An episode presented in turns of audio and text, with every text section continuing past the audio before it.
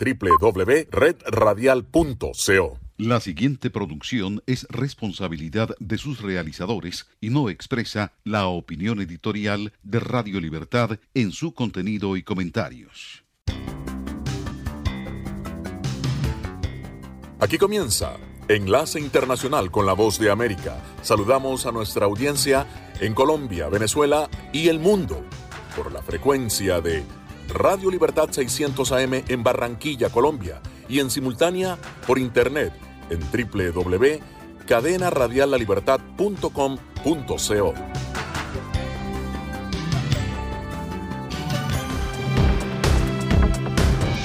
Sin resultados oficiales de las elecciones del 3 de noviembre, Donald Trump cuestiona el conteo y Joe Biden pide paciencia. Los estadounidenses esperan las cifras de votación en Georgia, Carolina del Norte, Pensilvania y Nevada. Los republicanos logran aumentar su minoría en el Congreso arrebatando escaños a los demócratas e incorporando varias mujeres. Y en los deportes, los jugadores del baloncesto de la NBA deciden iniciar actividades el 22 de diciembre. Amigos oyentes, cordiales saludos desde Washington y bienvenidos a esta nueva emisión. Soy Yoconda Tapia y John Burnett me acompaña en el programa. Hoy es viernes 6 de noviembre de 2020. Esta es la voz de América y aquí comenzamos a informar. Sin resultados finales, la incertidumbre continúa marcando las elecciones en Estados Unidos y son cuatro los estados en los cuales la batalla electoral es voto a voto. El informe con Luis Alberto Facal. El candidato demócrata Joe Biden se ha acercado a una victoria en las elecciones presidenciales de Estados Unidos, mientras que los recuentos de votos actualizados erosionan las ventajas del presidente Donald Trump en Georgia y Pensilvania. El recuento de votos aún está en curso en cuatro estados que decidirán las elecciones. Arizona y Nevada, donde Biden está por delante, Pensilvania, donde la ventaja inicial de Trump ha disminuido hasta la madrugada del viernes a 18.000 votos y Georgia, donde Biden se ha adelantado por 917 votos. Entre tanto, el presidente Trump, hablando desde la Casa Blanca el jueves, puso en duda la legitimidad de las elecciones presidenciales, alegando que el voto por correo ha supuesto una tremenda corrupción y fraude y dijo que existían muchas pruebas, aunque no las presentó a los medios. Si cuentas los votos legales, yo gano fácilmente. Si cuentas los votos ilegales, pueden intentar robarnos la elección. Por su parte, el candidato demócrata Joe Biden, en breves declaraciones el jueves por la tarde desde Wilmington, Delaware, volvió a instar a la paciencia y pidió que se contaran todos los votos. Cada voto debe contarse y eso es lo que vamos a ver ahora y así es como debe ser. Para ganar la Casa Blanca, un candidato debe acumular al menos 270 votos del colegio electoral que entregan los estados, los cuales se basan en gran medida en el nivel de población. La mayoría de las principales cadenas de televisión en Estados Unidos dan a Biden una ventaja de 253 votos electorales contra 214 para Trump. Luis Alberto Facal, Voz de América, Washington. Mientras en Delaware el candidato demócrata Joe Biden espera los resultados finales. Celia Mendoza tiene el informe. La campaña del ex vicepresidente de los Estados Unidos, Joe Biden, y la senadora Kamala Harris sigue optimista acerca de la posibilidad de que puedan obtener una victoria en las próximas horas. Esto mientras han entendido que deben manejar esta situación con cautela, de ahí que no se han precipitado a declararse victoriosos hasta que puedan consolidar una ganancia total de votos electorales que los puedan llevar a los 270, en especial mientras se siguen contando estados como Nevada, Pensilvania, entre otros. Durante la última jornada, la dupla demócrata recibió un informe sobre el coronavirus y la economía. Al final de esta reunión en Wilmington, Delaware, Biden habló y reiteró que en los Estados Unidos el voto es sagrado, agregando que así es como la gente de esta nación expresa su voluntad voluntad y rechazando los llamados hechos por la campaña republicana que a pesar de que se esté llevando a cabo este proceso electoral y algunos de los votos ya han sido contados, se dé un fin completo al conteo de votos por correo, como está sucediendo en el estado de Pensilvania en medio de estas demandas. Informó Celia Mendoza de La Voz de América desde Wilmington, Delaware. Si bien los demócratas tenían múltiples vías para capturar la mayoría en el Senado, prácticamente todas parecen haberse cerrado o están a punto de quedarse cortas, mientras todas las probabilidades hasta ahora muestran que los republicanos mantendrán el control del Senado. Los republicanos entraron a la contienda electoral con una mayoría de 53 senadores, mientras los demócratas tenían 47. Los demócratas obtuvieron escaños en Colorado y Arizona, pero perdieron uno en Alabama y no pudieron derrocar a los que se esperaban fueran, supuestamente, los senadores republicanos vulnerables, los veteranos Lindsey Graham de Carolina del Sur y Susan Collins de Maine. Eso deja a los demócratas con solo una ganancia neta de un senador y menos de los tres que necesitan para ser mayoría. Los escaños del Senado van a elección cada seis años y en estos comicios 2020 estaban en juego 35 escaños, incluidas las elecciones especiales en Arizona y Georgia. Los demócratas necesitaban cuatro escaños para ganar el control y los republicanos necesitan retener al menos 21 de esos 35 escaños para mantener el control. El conteo hasta el momento está empatando en 48 demócratas y 48 republicanos. En tanto, en la Cámara de Representantes seguirán siendo los demócratas los que mantendrán la mayoría, aunque no lograron mantener el número de legisladores con los que cuentan hasta el momento, habiendo perdido al menos nueve escaños y no lograron ampliar su mayoría como proyectaban las encuestas antes de las elecciones. Fue una noche estelar para las mujeres republicanas, que con sus victorias duplicarán el conteo actual de 13 mujeres en la Cámara. Representantes como María Elvira Salazar de la Florida y siete mujeres más sorprendieron con sus victorias junto a las cinco de las que se esperaba que ganarían ampliaron el poder de legislación del Partido Republicano en la Cámara Baja. Los 435 escaños de la Cámara de Representantes se someten a elecciones cada dos años. Los demócratas obtuvieron el control de las elecciones intermedias de 2018 con 232 escaños. Los republicanos necesitan invertir 21 escaños para ganar el control. Hasta el momento, el conteo que no ha finalizado coloca a los demócratas con 208 frente a los 190 de los republicanos. Y en Georgia, que hoy espera concluir sus resultados, continúa el esfuerzo por contabilizar todos los votos. Tony Cano con detalles. El conteo de votos continuó en varios condados de Georgia el jueves, mientras los estadounidenses observaban para ver si el estado le da al demócrata Joe Biden o al republicano Donald Trump los votos electorales. Gabriel Sterling, quien ha supervisado la implementación del nuevo sistema de votación electrónica de Georgia, dijo que la oficina del secretario de Estado ha dicho durante mucho tiempo que el conteo podría llevar varios días y señaló que el conteo de votos sigue y que podrán pasar varios días antes de que se conozcan los resultados en lineamiento con las leyes del Estado. Durante una conferencia de prensa el jueves en el Capitolio Estatal, Sterling no ofreció una estimación de cuándo esperaba que los condados terminaran de tabular sus resultados. Dijo que los funcionarios están trabajando con diligencia y enfatizó su confianza en la legitimidad del proceso. En este estado en particular nos tomamos la seguridad muy en serio. Vamos a tener un recuento para presidente más que probable y la gente verá el resultado y seguirá siendo esencialmente el mismo. Las aproximadamente 19.000 papeletas de voto en ausencia pendientes. no incluyen las papeletas provisionales y las papeletas que necesitan ser curadas antes de escanearlas. Sterling también se refirió a las boletas emitidas antes del día de las elecciones por los votantes militares y ciudadanos que viven en el extranjero y recibidas antes de las 5 de la tarde del día de la votación. Tony Cano, Voz de América, Washington. Señal satélite desde Washington, enlace internacional de la Voz de América para Radio Libertad 600 AM. Hacemos una pausa y ya volvemos.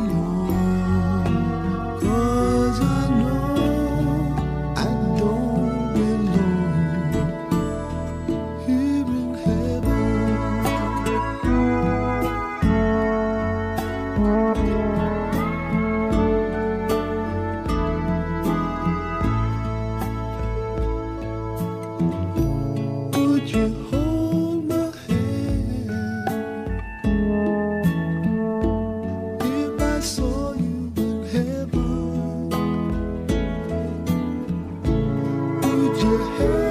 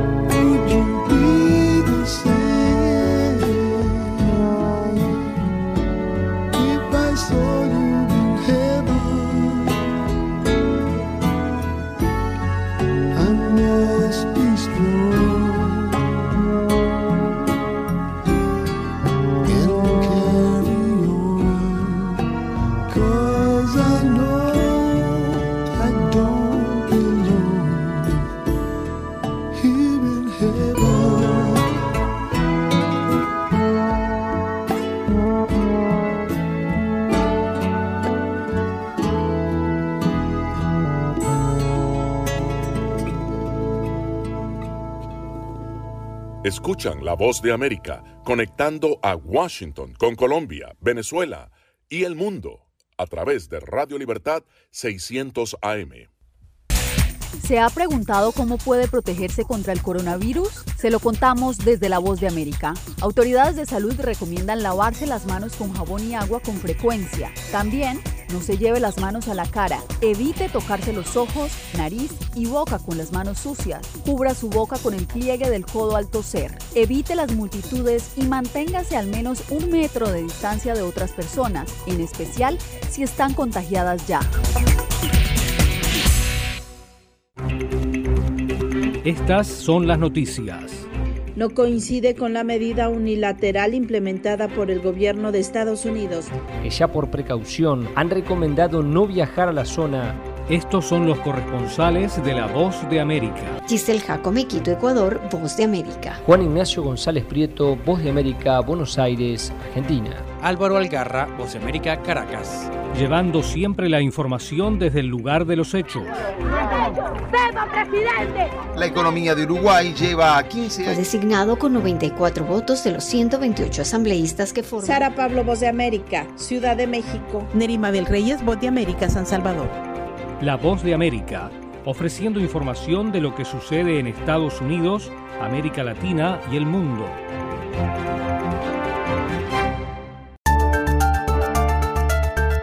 Los que al fin de cuentas acabarían beneficiando de esto serían las, las compañías petroleras. Conversando con la BOA. El gobierno chino tiene capital para invertir desde Washington al mediodía de lunes a viernes, el encuentro de análisis con los expertos y los protagonistas de la noticia. La diferencia que teníamos era de 52 mil votos. Los temas del acontecer mundial en Conversando con la Voz de América. Agradecemos su sintonía. Comenzamos ahora nuestro recorrido informativo por Latinoamérica. El anuncio de la Corte Penal Internacional sobre violaciones a los derechos humanos provoca satisfacción a defensores venezolanos de esos derechos fundamentales. Carolina Alcalde tiene el reporte. Víctimas y defensores de derechos fundamentales saludaron que Fatou Bensouda, fiscal de la Corte Penal Internacional, haya comunicado al fiscal general del gobierno en disputa, Tarek William Saab, que la oficina que preside determinó que existe base razonable para creer que en Venezuela han ocurrido crímenes dentro de la jurisdicción de la CPI. La venezolana defensora de derechos humanos y delegada de la Asociación Mundial de Juristas ante la CPI, Tamara Suju, explicó que al finalizar el examen de competencia material se avanzó a la fase 3, luego de que se hayan conseguido fundamentos para creer que en Venezuela se han cometido crímenes de lesa humanidad. La fase 3 a la cual estamos pasando ahora es cuando la Corte indaga si el sistema de justicia venezolano ha investigado y ha juzgado de forma imparcial a los culpables de dichos crímenes. Venezuela hoy debe estar contenta de este avance, porque aunque la justicia internacional avanza de forma lenta, avanza de forma segura. Por su parte, Calixto Ávila, coordinador de la Organización Defensora de Derechos Humanos Provea, destacó la importancia del avance para las víctimas de graves violaciones a los derechos fundamentales. En la medida en que acerca la posibilidad de que la Corte abra formalmente una investigación sobre Venezuela para investigar esos crímenes que han sido cometidos por lo menos desde 2014. El presidente interino Juan Guaidó aseguró que se trata de un paso más para lograr justicia. El fiscal Saab reaccionó asegurando que aún no concluye la fase preliminar para determinar si en Venezuela se han dado casos que puedan ser de la competencia de la Corte Penal Internacional y ratificó el compromiso del Estado venezolano y sus instituciones de investigar, acusar y condenar a los responsables de violaciones a los derechos humanos. Carolina, alcalde Voz de América, Caracas. Mientras, la Asamblea Nacional de Nicaragua avanza para concretar la reforma a la constitución política para imponer cadena perpetua por crímenes de odio. Daliana Ocaña tiene el reporte. La comisión especial creada por la Asamblea Nacional de Nicaragua y conformada en su mayoría por diputados sandinistas aprobó esta semana el dictamen a la reforma del artículo 37 de la Constitución Política, donde se incorpora la cadena perpetua para delitos tipificados como crímenes de odio. Maximino Rodríguez, diputado liberal y miembro de la comisión especial, explicó a La Voz de América que la reforma a la Constitución sería aprobada la próxima semana cuando se reanuden las sesiones parlamentarias. La dictadura desde hace un buen tiempo está actuando al margen de la ley y en este momento pues con su famoso combo de iniciativas de ley lo que pretende es tener ya de forma legal la herramienta para eh, sancionar a todos los grupos opositores nicaragüenses. La propuesta de reforma parcial a la Constitución Política de Nicaragua se basa en agregar al artículo 37 la cadena perpetua de cárcel que dice excepcionalmente sería aplicada por delitos graves cuando ocurran en circunstancias de odio, crueles, denigrantes, humillantes e inhumanos. Pese a las críticas en el ámbito nacional e internacional, el diputado sandinista Wilfredo Navarro dijo que quienes deben temer a la reforma son las personas capaces de cometer crímenes atroces. Y principalmente lo que deben de tener miedo son los que son asesinos en potencia, violadores en potencia. El que se opone a esta ley es porque es violador en potencia o asesino en potencia. La iniciativa fue elaborada por diputados del Partido Sandinista y magistrados de la Corte Suprema de Justicia, los que recibieron el 15 de septiembre la orden del presidente Ortega para avanzarla. Galeano Caña, Voz de América, Nicaragua. El Salvador, al igual que sus vecinos Nicaragua y Honduras, sufrieron el embate del huracán ETA, provocando inundaciones y varios daños. Desde San Salvador informa Neri Mabel Reyes.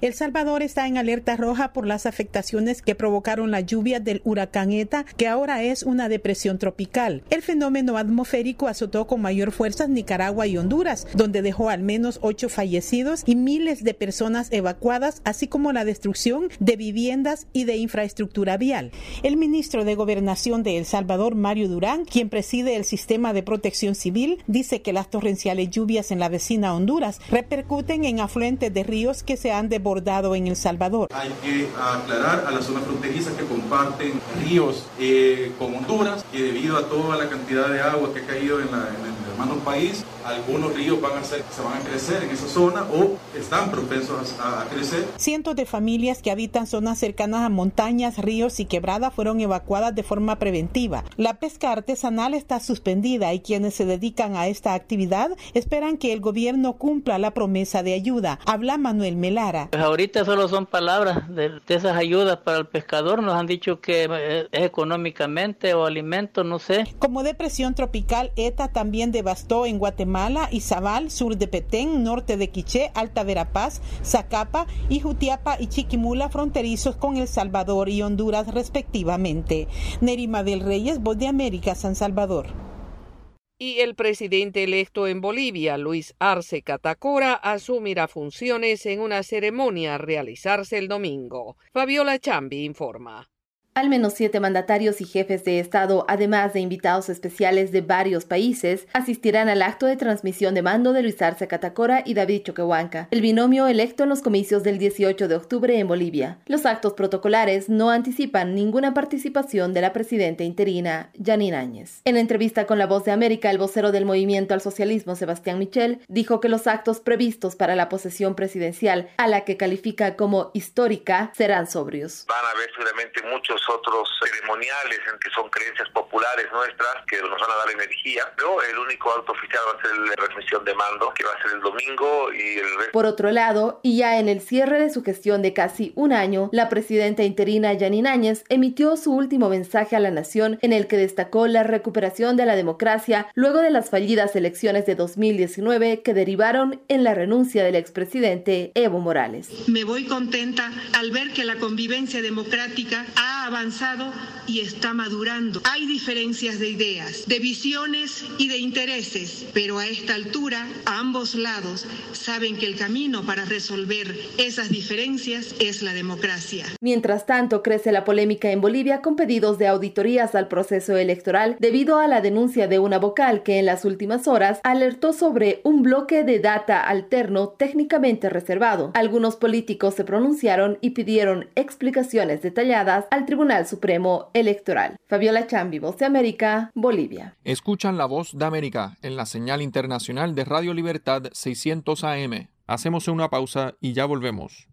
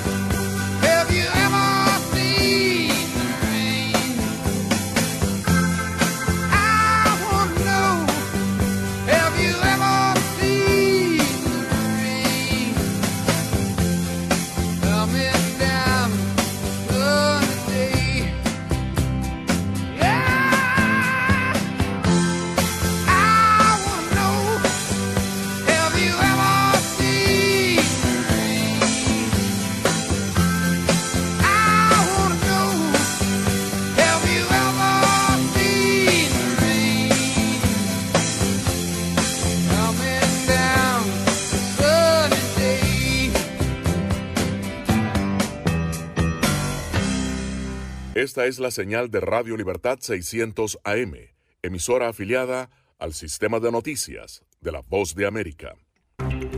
Estas son las noticias. A tempranas horas de la mañana, acompañado por sus aliados políticos, el presidente... No coincide con la medida unilateral implementada por el gobierno de Estados Unidos. Que ya por precaución han recomendado no viajar a la zona estos son los corresponsales de la Voz de América. Álvaro Algarra, Voz de América, Caracas. Giselle Jacome, Quito, Ecuador, Voz de América. Juan Ignacio González Prieto, Voz de América, Buenos Aires, Argentina. Llevando siempre la información desde el lugar de los hechos. La economía de Uruguay lleva 15 años de crecimiento ininterrumpido. Fue designado con 94 votos de los 128 asambleístas que forman. Sara Pablo, Voz de América, Ciudad de México. Nerima del Reyes, Voz de América, San Salvador. La Voz de América ofreciendo información de lo que sucede en Estados Unidos, América Latina y el mundo.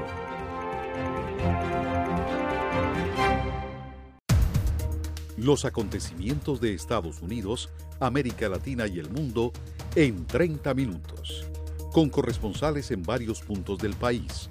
El Mundo al Día se emite desde nuestros estudios en Washington a través de nuestras afiliadas en la región latinoamericana con la información balanceada de lo que sucede en Estados Unidos y el mundo. Los espero de lunes a viernes a través de La Voz de América.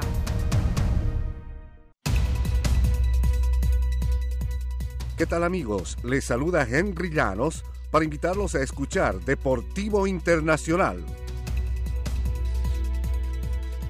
De lunes a viernes, el resultado y las noticias de los eventos deportivos internacionales en un solo lugar Deportivo Internacional, una producción de La Voz de América. Sintonizan La Voz de América y continuamos con más noticias destacadas. La pandemia del COVID-19 sigue su avance en Estados Unidos en medio de un proceso electoral que, pese a las restricciones vigentes, no logra detenerla.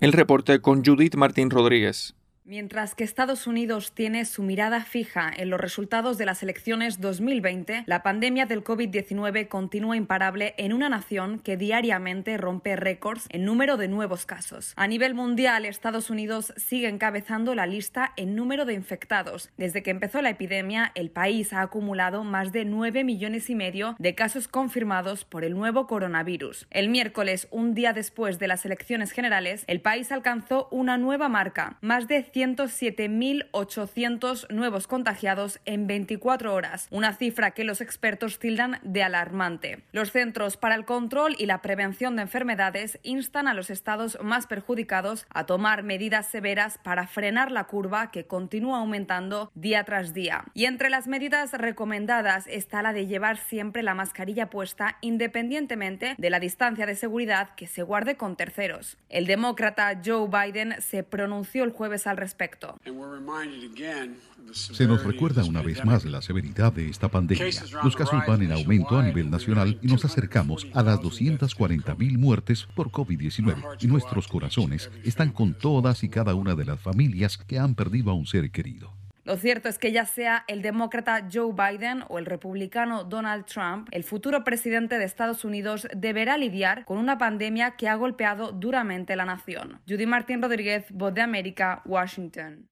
Estados Unidos es una sola nación, pero como mostraron las elecciones del 3 de noviembre, los estadounidenses parecen estar viviendo en dos realidades diferentes, dependiendo de sus preferencias políticas. Las opiniones son diversas, dependiendo del apoyo que cada uno exprese y hacia cuál de los candidatos inclina su preferencia. Estos dos puntos de vista reflejan una profunda división en el país. Michael Álvarez, politólogo del Instituto de Tecnología de California, expresa su opinión. Estamos divididos en líneas partidistas e ideológicas. Estamos divididos en muchos temas sociales y económicos. Estamos divididos en nuestras opiniones y nuestras reacciones a la pandemia. La noche de las elecciones no fue la ola azul que esperaban los demócratas. Las encuestas mostraban a Biden a la cabeza en el estado clave de Florida, que finalmente ganó Trump. Y en este marco, Álvarez se refiere a las encuestas de opinión previas al acto electoral. Podría muy bien ser que durante la pandemia muchas de estas suposiciones que se están haciendo sobre cómo seleccionar a los sujetos para una encuesta y luego cómo volver a ponderar los datos estadísticamente pueden haber sido sistemáticamente erróneas. Lo cierto es que el próximo presidente de Estados Unidos tendrá que enfrentar no solo la pandemia en curso y sus consecuencias económicas, sino también liderar un país dividido. Escuchan la voz de América en la señal internacional de Radio Libertad 600 AM. Hacemos una pausa y ya volvemos.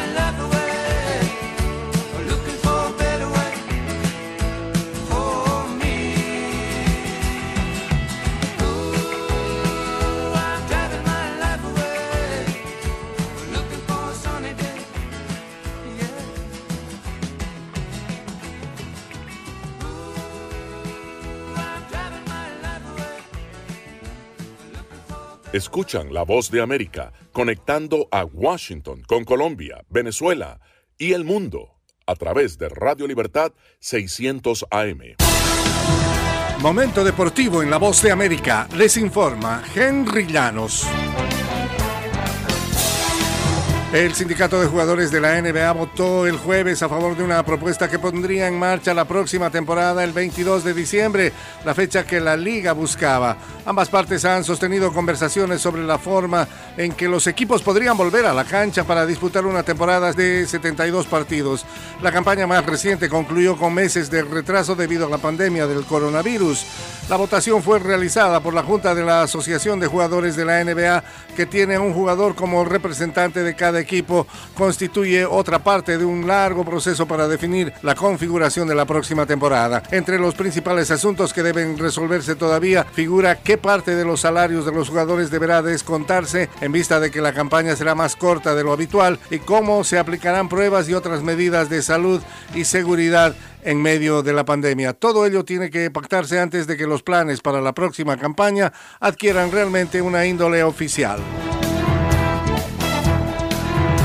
El fútbol americano de la NFL multó el jueves a los Raiders de Las Vegas y a su entrenador John Gruden por un total de 650 mil dólares, además de despojar al equipo de una selección en la sexta ronda del draft debido a infracciones persistentes del protocolo de la liga para prevenir el contagio de coronavirus. Una persona enterada del castigo dijo que el equipo fue multado con medio millón de dólares. Gruden deberá pagar una sanción de 150 mil dólares y la selección del draft se retiró por la forma en que el equipo manejó el caso positivo de COVID-19 de Trent Brown registrado el mes pasado.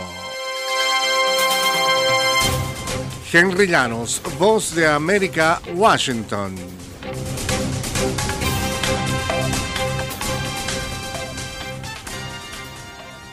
Esta es la señal de Radio Libertad 600 AM, emisora afiliada al sistema de noticias de la Voz de América.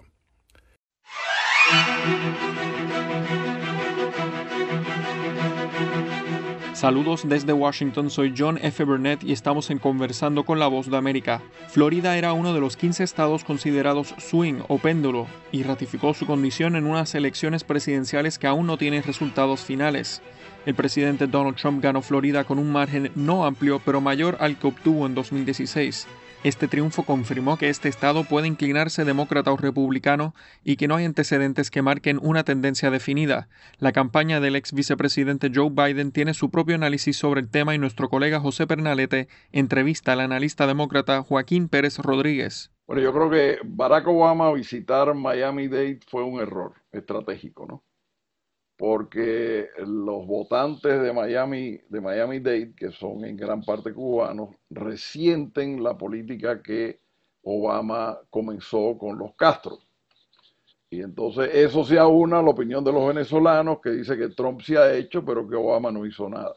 No es cierto en el caso de los venezolanos, no. Obama comienza las presiones en contra de los funcionarios y sucede algo inaudito, que es que llega gente de la, del liderazgo oposicionista en ese momento y le pide al State Department que no castigue a los funcionarios del gobierno. Claro, yo me imagino que eso fue en un momento de negociaciones y tal, pero con esta gente no se puede negociar, ¿no? Con los chavistas es muy difícil. Entonces los chavistas aguantaron los, los castigos, pero no se dieron en nada. Yo creo que eso fue, fue un error. Ahora, traer a Obama al lugar donde están los cubanos resentidos por la actitud que él tomó con los Castro. Fue un error. Como fue un error impedir que la acusación contra Biden de que era comunista se ampliara.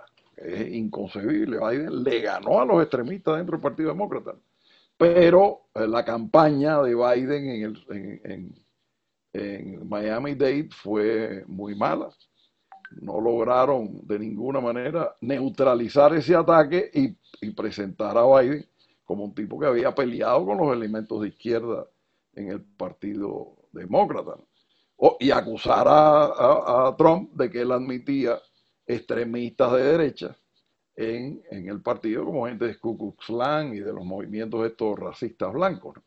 O sea, fue una campaña muy mala que trajo como consecuencia que los cubanos se voltearan masivamente y casi todos los latinoamericanos. De todas maneras, en, Miami-Dade gana el Partido Demócrata, pero por muy poco. Vemos que Bloomberg metió plata, eh, hubo insistencia con la comunidad afroamericana de acá del sur de Florida y el, al latino pareciera que no se, no, se le entorchó, no, no, se, no se encajó bastante en esto. Sí, claro, por supuesto, porque era el comunismo, el comunismo, todo el mundo estamos mal con el comunismo, pero nos ha castigado el comunismo tremendamente. Pero fíjate, yo creo que aunque fue una estrategia exitosa en este momento, a corto plazo, a largo plazo va a ser una estrategia muy mala. De las divisiones que se han presentado en Miami-Dade, donde casi el 50% y el 50% está de un lado del otro, donde gana una alcaldesa demócrata, es, es complicado. Yo no hubiera jugado esa carta, pero bueno, porque es una carta divisoria, es una carta que hace que la gente se insulte. No está bien, no está bien. Pierden dos escaños los demócratas en el Congreso. Es decir, Además, además de Biden, pareciera que mm, también hacia el otro nivel federal, en la Cámara, mm, ocurre esto. Eh, eh, ¿Hubo deficiencia en el manejo?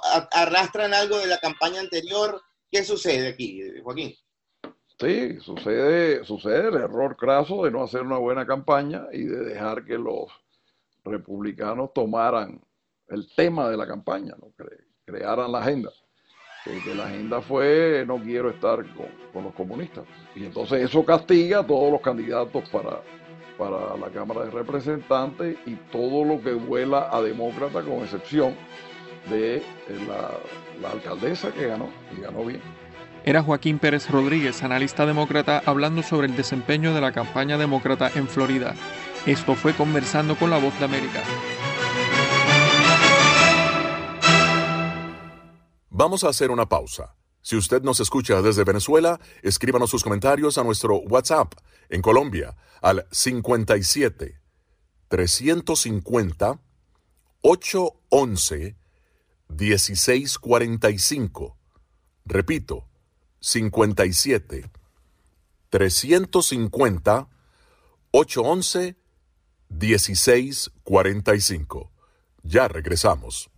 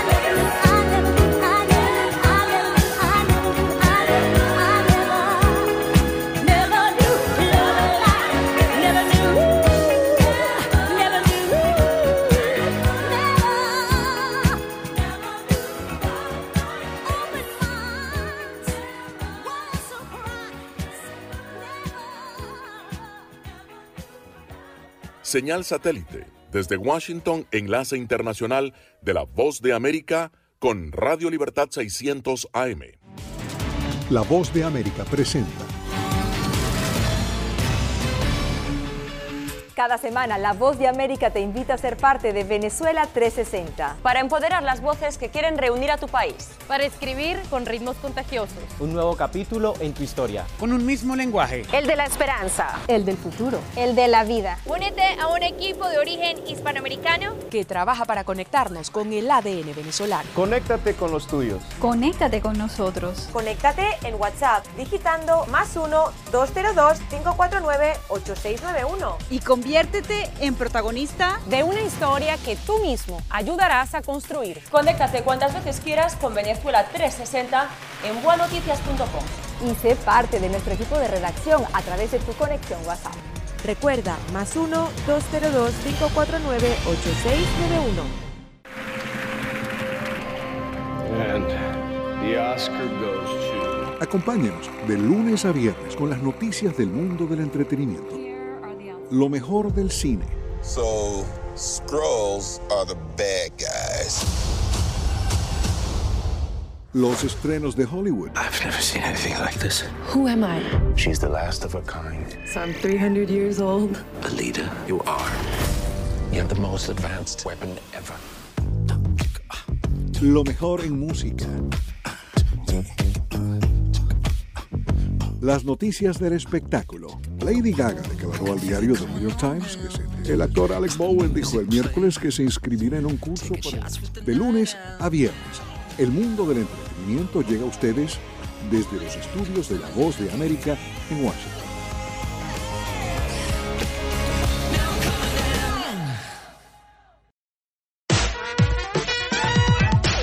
Alejandro Escalona, voz de América Warner Brothers, anunció que, después de varios meses en los cines, la película Tenet estará disponible digitalmente en Blu-ray, DVD y 4K el 15 de diciembre. La cinta, dirigida por Christopher Nolan, ha logrado amasar 350 millones de dólares a escala mundial y fue estrenada aquí en Estados Unidos el 3 de septiembre, donde ha recaudado 54 millones de dólares en taquilla. Tenet nunca pudo exhibirse en Los Ángeles ni Nueva York, los dos mercados más grandes del país que permanecen cerrados debido a la pandemia de coronavirus. La versión británica de la revista Vogue entrevistó al príncipe Carlos, conocido, entre otras cosas, por vestir siempre de manera clásica y remendar su ropa.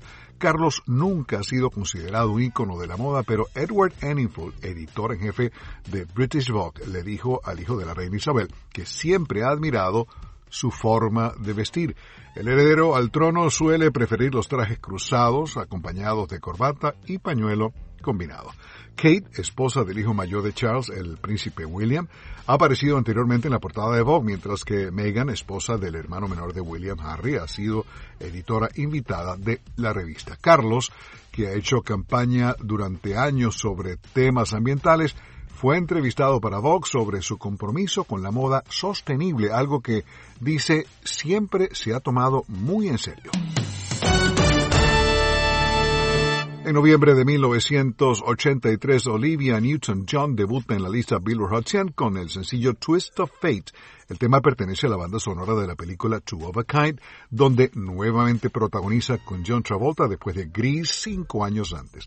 Twist of Fate alcanzó el número 5 el 7 de enero de 1984. En noviembre de 1977, Andy Gibb debuta en las 100 calientes con Love is Thicker Than Water. Es la segunda entrada de Andy Gibb en las carteleras luego de su debut con I Just Want to Be Your Everything, que estuvo cuatro semanas en el número uno. Love is Thicker Than Water, escrita por los Bee Gees, llegó al primer lugar en 1978. Y el 6 de noviembre, Cristina Aguilera, Coldplay, Justin Timberlake, Beyoncé y Eminem ganaron premios MTV. Eso fue el 6 de noviembre de 2003.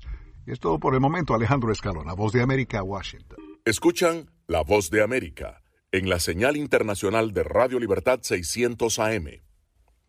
Estados Unidos abandonó el miércoles oficialmente el Acuerdo de París, cumpliendo la promesa de Donald Trump de retirar al país, el segundo mayor emisor de gases de efecto invernadero del mundo, del Tratado de Lucha contra el Cambio Climático. Sin embargo, el resultado de la reñida contienda electoral estadounidense determinará si esa decisión se mantiene o cambia. El rival demócrata de Trump, Joe Biden, ha prometido volver a unirse al acuerdo si resulta elegido presidente. Desde Nueva York, la Secretaría de la Convención Marco de la ONU sobre el Cambio Climático, junto con Chile, Italia, Reino Unido y Francia, emitieron un comunicado en el que lamentaron el retiro de Estados Unidos del Acuerdo de París, según destacó Stefan Dujarric, portavoz de la ONU. No hay mayor responsabilidad que proteger al planeta y a las personas de la amenaza del cambio climático y reiteramos que el Acuerdo de París proporciona el marco adecuado para reducir los impactos del calentamiento global. Duyarik añadió que el secretario general de la ONU, Antonio Guterres, convocaría en diciembre a una cumbre que coincidirá con el quinto aniversario del Acuerdo de París. Trump anunció su intención de retirar a Estados Unidos del pacto en junio de 2017, argumentando que su pertenencia socavaba la economía del país. Washington notificó oficialmente a la ONU su salida fijada para el 4 de noviembre de 2019, que luego tomó un año en formalizarse. Estados Unidos, no obstante, sigue formando parte de la convención. Estados Unidos es el único país de los 197 signatarios que se ha retirado del acuerdo instaurado en 2016 y su retiro provocará un déficit importante en las finanzas mundiales destinadas al clima, mientras los científicos aseguran que el planeta debe reducir drásticamente las emisiones en esta década para evitar los efectos más catastróficos del calentamiento global. La Secretaría del Cambio Climático de la ONU es la entidad de las Naciones Unidas encargada de apoyar la respuesta mundial a la amenaza del cambio climático. La Convención Marco de las Naciones Unidas sobre el Cambio Climático tiene una membresía casi universal y es el tratado principal del Acuerdo de París de 2015. John F. Burnett, Voz de América, Washington, D.C. Con un equipo de periodistas, corresponsales, editores y productores, La Voz de América te ofrece las noticias, las organizaciones a favor de los eventos, alrededor de 33 mil refugiados, hasta ocho barreras de seguridad. La información llega a través de La Voz de América, directo desde nuestros estudios en Washington a nuestras estaciones afiliadas en toda América Latina. Síguenos a través de voanoticias.com. Lo mejor de la voz de América llega a las noches de Radio Libertad 600 AM. Programación para Colombia y Venezuela. Noticias, entrevistas, análisis, debates, deportes, avances informativos. Las noticias, los corresponsales. Eugenia Sagastume, Voz de América, Guatemala. Todo con un toque de buena música. Todo aquí en Radio Libertad, una producción de La Voz de América. Sintonícelo de lunes a domingo desde las 7 de la noche, hora de Colombia, 8 de la noche, hora de Venezuela.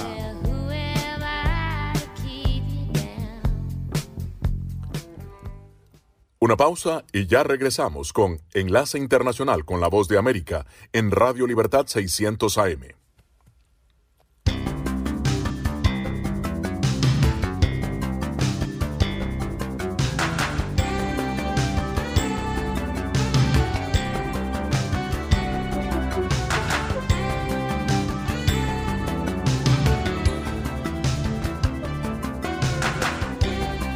www.redradial.co.